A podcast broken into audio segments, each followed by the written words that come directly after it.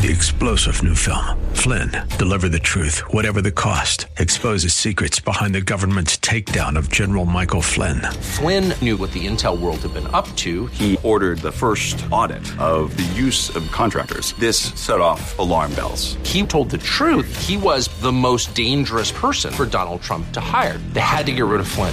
Flynn, Deliver the Truth, Whatever the Cost. Available now. Watch it today. Go to Salem Now dot com. Salem Now dot com.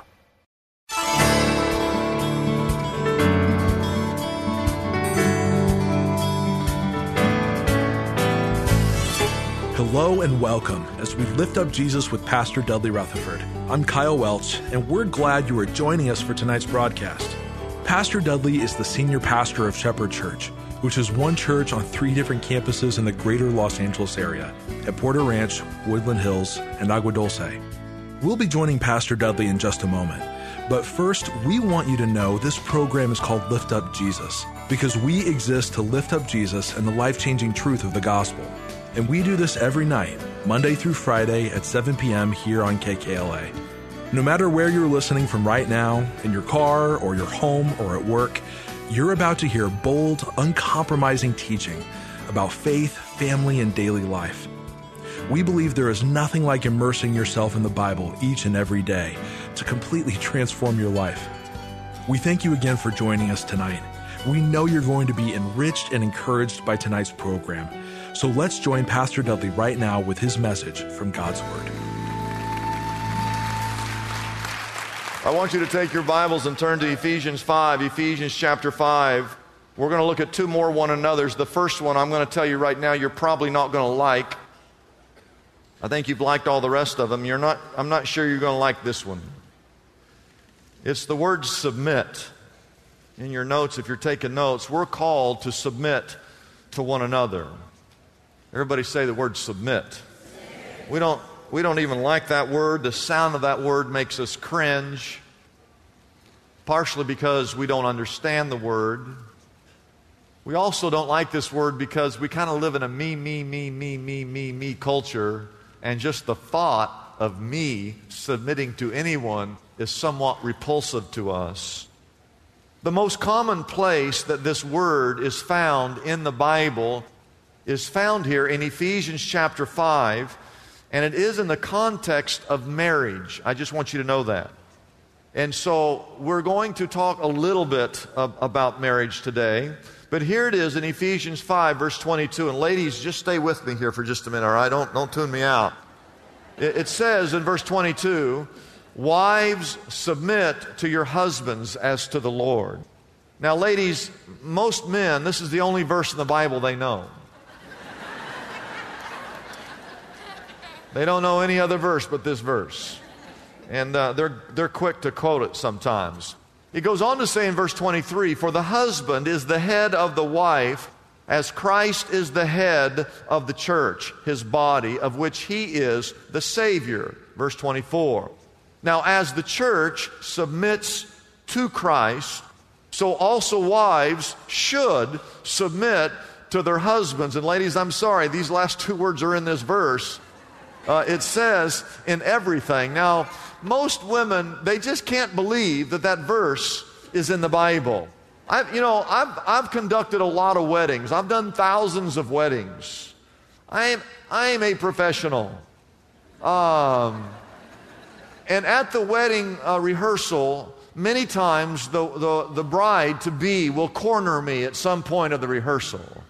And she'll say, "Hey, can I see the vows?" "I just want to make sure." "What do you want to make sure of?" She goes, "I just want to make sure that the word submit is nowhere in these vows."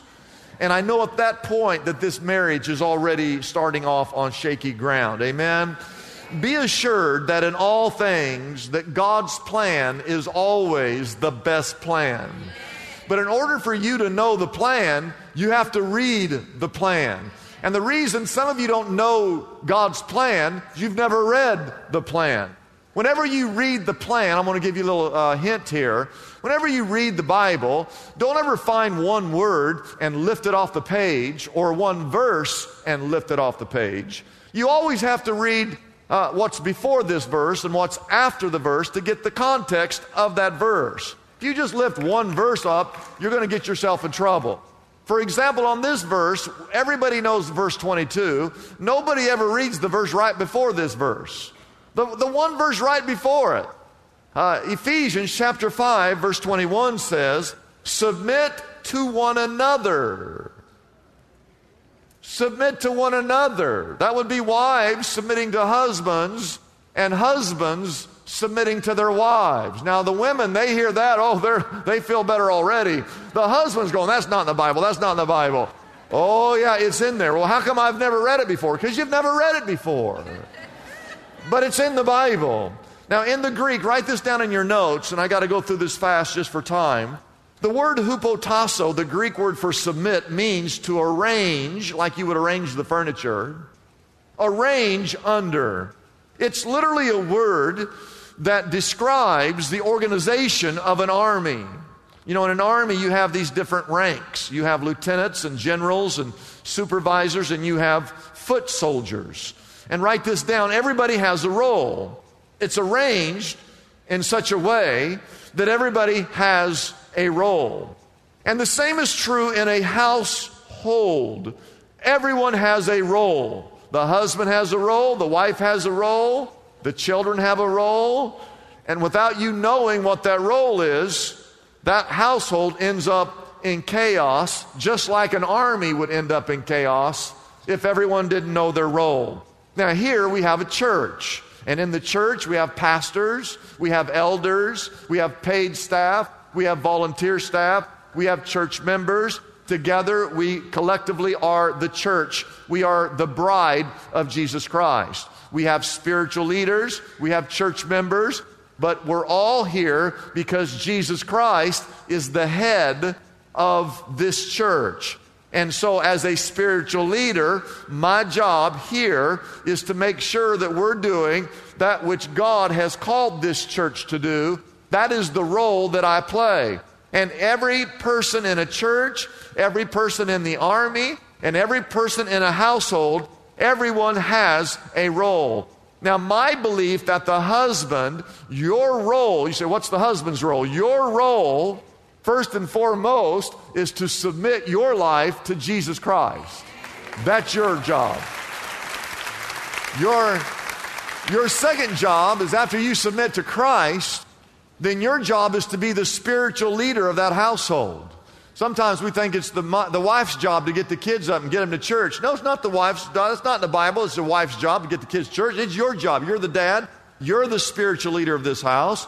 You're the one, uh, guys, you should, you, you're the one that should make sure all your children have a Bible. It's not your wife's job to make sure the kids have a Bible. It's your job to make sure the kids have a Bible. And make sure that when you come to church today, before the kid leaves the house, you got your Bible? You're not coming to get, get your Bible. It's not the mom's job. It's your job. Your job is to set the spiritual tone for that family. Uh, the wife, she has a job, and I believe this. The Bible says when you were created that God created you to be a helpmate. And I believe it's your job to come alongside and to help your husband manage and run this household. You're a part of it. We're going to get into that a little bit later. The children, the two of you, let me go back to the husbands and wives. Your jobs are to submit to one another. First, submit to Christ. Then you submit to one another. Then the kids, they're watching you. They're watching dad honor the wife, and they're watching the wife honor the husband, and they're watching mom and dad follow Jesus Christ, and that's how the kid learns how to respect those in authority and learns how to respect those that are going to be around him as he watches uh, mom and dad and what they do. Now, go back up to verse twenty-one. I want to show you something. Okay, now, you see verse twenty-one. It says, submit to one another. You see that? Submit to one, submit to who? Okay, let me get this right. Submit to one another. That means the, the husband's going to submit to the wife, and the wife is going to submit to the husband. I, I don't understand how that works. Well, keep reading your Bible. Because he takes three verses, just three, we just read them, to explain what it means for the wife to submit to her husband. And then the rest of the chapter, he writes so long his hand gets tired, is talking about the husband's role. You see, we read the first three verses and stop there. Most of this chapter is about the husband's role towards his wife. Did you know that? You've got to read your Bible. Look at verse twenty-five. Here's just a couple of husbands. Love your wives, just as Christ loved the church, and he gave himself up for her. In other words, uh, I think Jesus was willing to do anything for the church, including die for the church. So when you look at your spouse, your wife, you should be just like Jesus. You should be willing to do anything for her, including even die for her. But to love her as Christ loved the church, that's what it means for you to be submissive to her. Verse twenty-six, it says, you're supposed to lead her to holiness. That's where we know that your job is to be the spiritual leader of that household. You're to, just how Jesus wants the church to be holy, your job as a husband is to make sure your family is holy. Verse twenty-nine says that you're supposed to feed her and care for her. My wife says this all the time, honey, let's go out to eat. Uh, honey, I'm tired. She goes, the Bible says you're supposed to feed me. okay, okay, we'll go out to eat. But uh, it's not just to feed her food. It's to feed her spiritually and to care for her. The point being, Jesus taught the church. He cared for the church. He loved the church. He set an example for the church. He protected the church, and he died for the church. And husbands, you need to be doing all of that, if need be, for your wife. And all God's people said. Amen. Now here's the second definition of this word. Same word, but here's another definition. The word submit means that you yield your interest to their best interest. It means that you die to self and you put your spouse's interest above yours. Now, here's how this works, ladies. Ladies, listen to me. The word submit does not mean that whatever your husband says, you do. That's not what it means. It means that you look at your husband and you say to him, hey, honey, I got a lot going on today, but is there anything that I can do today to help you? I'm going to put your interest above mine. What can I do to help you? I always like to turn a spiritual element in this to where you say, hey, honey, what can I do today to help you reach all the goals and the dreams that God has in store for you today? And imagine if you had a husband who looked at his wife every day and said, hey, baby, I got some stuff going on today, but is there anything I can do to help you today? Is there anything I can do before I, is there anything I can do to help you reach all the goals and the dreams and the ambitions that God has placed in your heart today? Because I'd like to help you in that. Now imagine if you had a marriage like that. And you can. The secret is in that verse twenty-one again. It says, submit to one another out of reverence for Christ. You see, if you as a husband can first learn how to submit and honor Christ, guess what? You'll start to honor your wife. And as a wife, if you can, uh, instead of worrying about, I got to submit to my husband, just submit your life to Jesus Christ. And you'll imagine, imagine what God would do to turn your heart to care and to love for your husband. You know, as couples, we fight over everything. I mean, everything. How many of you know we fight over, we fight over everything? One of the things I used to, my wife and I, we used to fight. I mean, we had some, some, some fights. I'm not, ex- I'm not exaggerating. It still bugs me, but we don't fight over it anymore. We used to fight. I mean, fight every day. She leaves the hairdryer plugged in. It bothers me. Because she's got the cord that comes down through the sink. Just the cord's laying in the sink. Well, honey, you can't leave the hairdryer plugged in. You're gonna, you're gonna, you're gonna kill one of the kids. I, I used to tell her this every day. Every day. You go to my house, ninety-five percent of the time, even today, that hairdryer's still plugged in. And it goes right through the sink. And I keep telling her, electricity, water. I said this, I promise. You're going to kill one of the kids. You plugged it in. Can't you unplug it? Oh, I forgot. We would fight. You know, you have to reach a point in your marriage, you have to make this decision. Are we going to fight or are we going to be married? Are we going to fight over everything, or are we going to stop fighting and truly start loving one another. It dawned on me one day, maybe she was trying to kill me.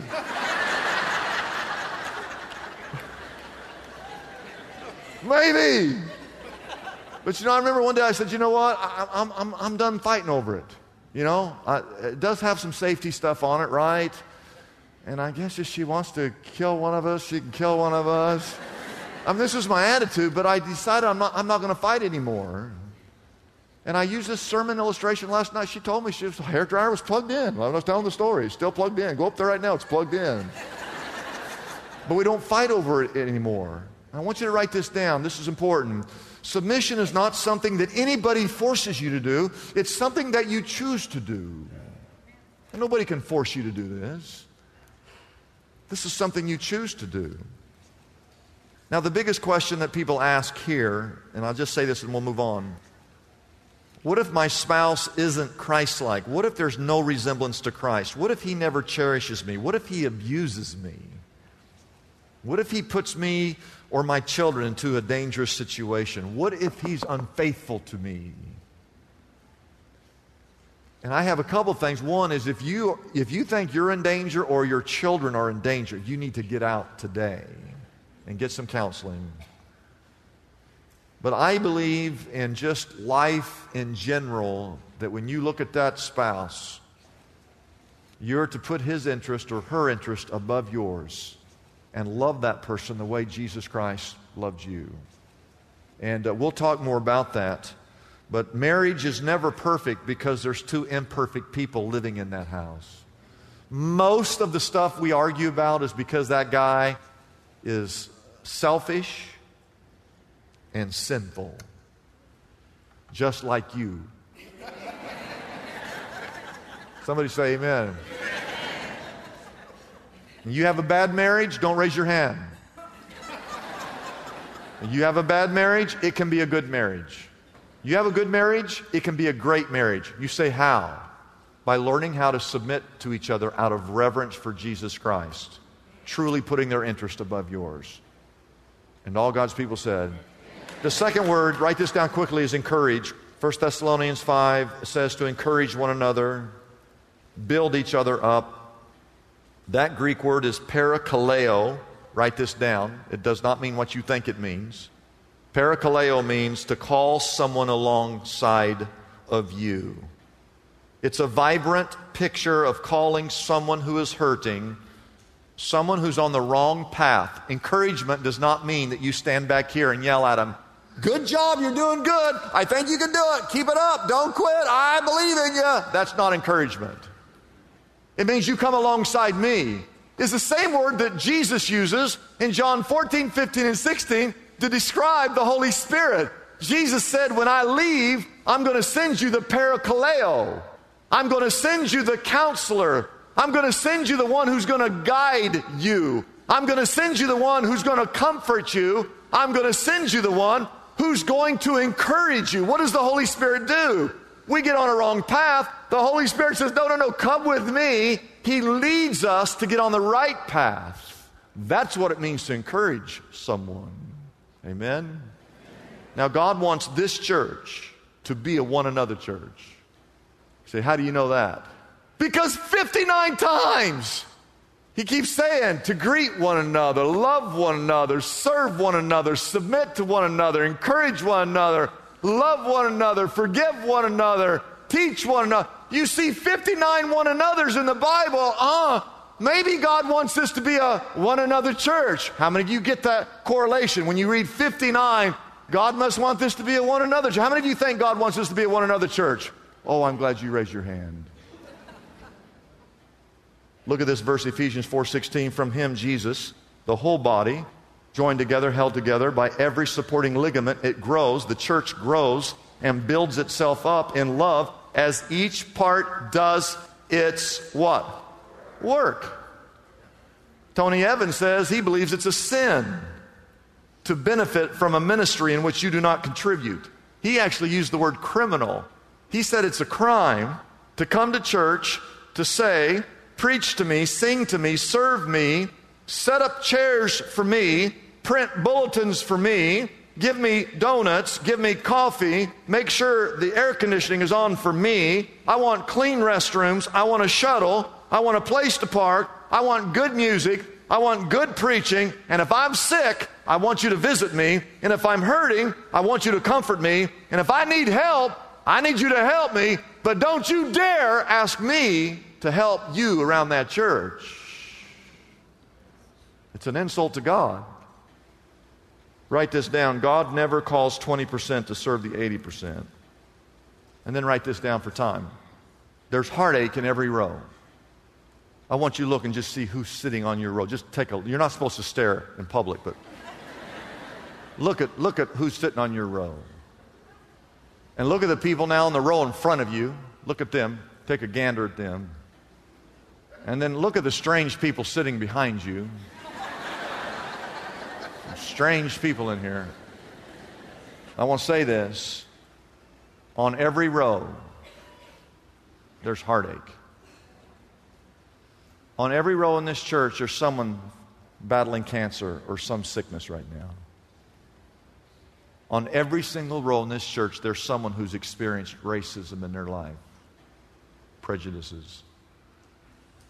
On every row, there's someone who's going through a financial hardship this very moment. On every row, there's someone who has a relative, a son or a daughter who has gone astray.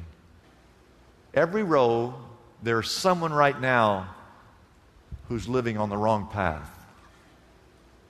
You just can't come in here and waltz in here and go to church and see how quick you can get out. You got God wants us to be a one another church. You got to come in here and look for people that you can encourage and say, hey, come alongside me. We'll get through this together. Not just stand back and yell, I'm keeping, you can do it. Amen? You need to be vocal. Everybody say be vocal. You got to be vocal in your encouragement, all right? There are people hurting all around you right now. Number two, write this down. Look for a frog to kiss. You remember the princess? She kissed the frog, and he turned into a prince. Well, all around you are people just sitting there like thinking, man, I'm just, I'm just a frog. Nothing good's going to come from my life right now. I'm just, I'm down in the dumps. Look for people to encourage. And number three, this is important. Affirm them spiritually. Doesn't mean that you help them learn how to kick a soccer ball or shoot a basketball. To encourage means, if you read First Thessalonians five, it's in the context that Jesus Christ is about ready to return. Therefore, let's encourage one another. You see people on the wrong path or making wrong mistakes or living a life, your job is to come say, come alongside me. Let me, let me help you get through this and live the way Christ wants you to live, because he's about ready to return. It's a blessing for us to bring this program to you every day.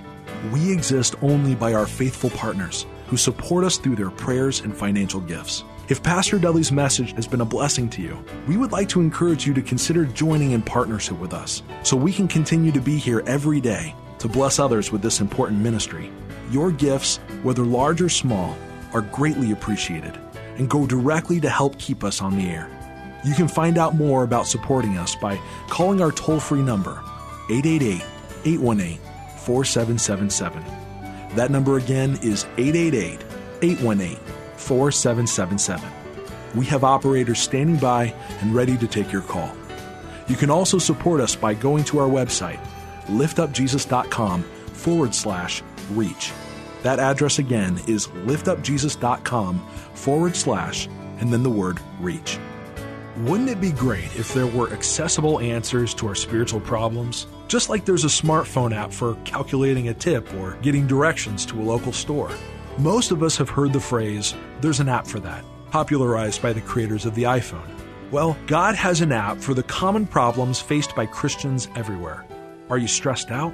God has an app for that. Problem with crude language or gossip? Struggling with prejudice? Brokenhearted? Anxious? Or depressed? God has an app for that too. Pastor Dudley's book, God Has an App for That, is available now for a gift of any size to the Lift Up Jesus ministry. This helpful resource can be yours right now by calling our toll-free number, eight eight eight, eight one eight, four seven seven seven. That number again is eight eight eight, eight one eight, four seven seven seven. eight eight eight, four seven seven seven. You can also get God Has an App for That on our website, lift up jesus dot com. That address again is lift up jesus dot com. Come and explore the book of James and discover God's user-friendly solutions for some of the biggest challenges we all face daily. Get your copy of Pastor Dudley's book, God Has an App for That, today. I'm Kyle Welch. We invite you to join us every weekday at this time when we again lift up Jesus with Pastor Dudley.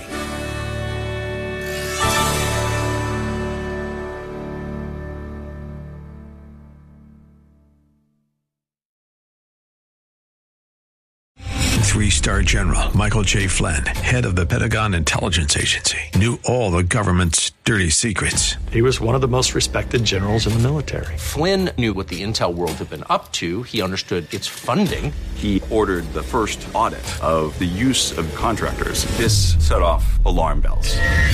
The explosive new documentary, Flynn, Deliver the Truth, Whatever the Cost, and covers the facts behind this scandal. Flynn told the truth. He was the most dangerous person for Donald Trump to hire. I find out the worst enemy that I'm going to face in my life is right here in America. They took my assessment and they wanted me to change it. And I was like, I'm not changing it. They had to get rid of Flynn.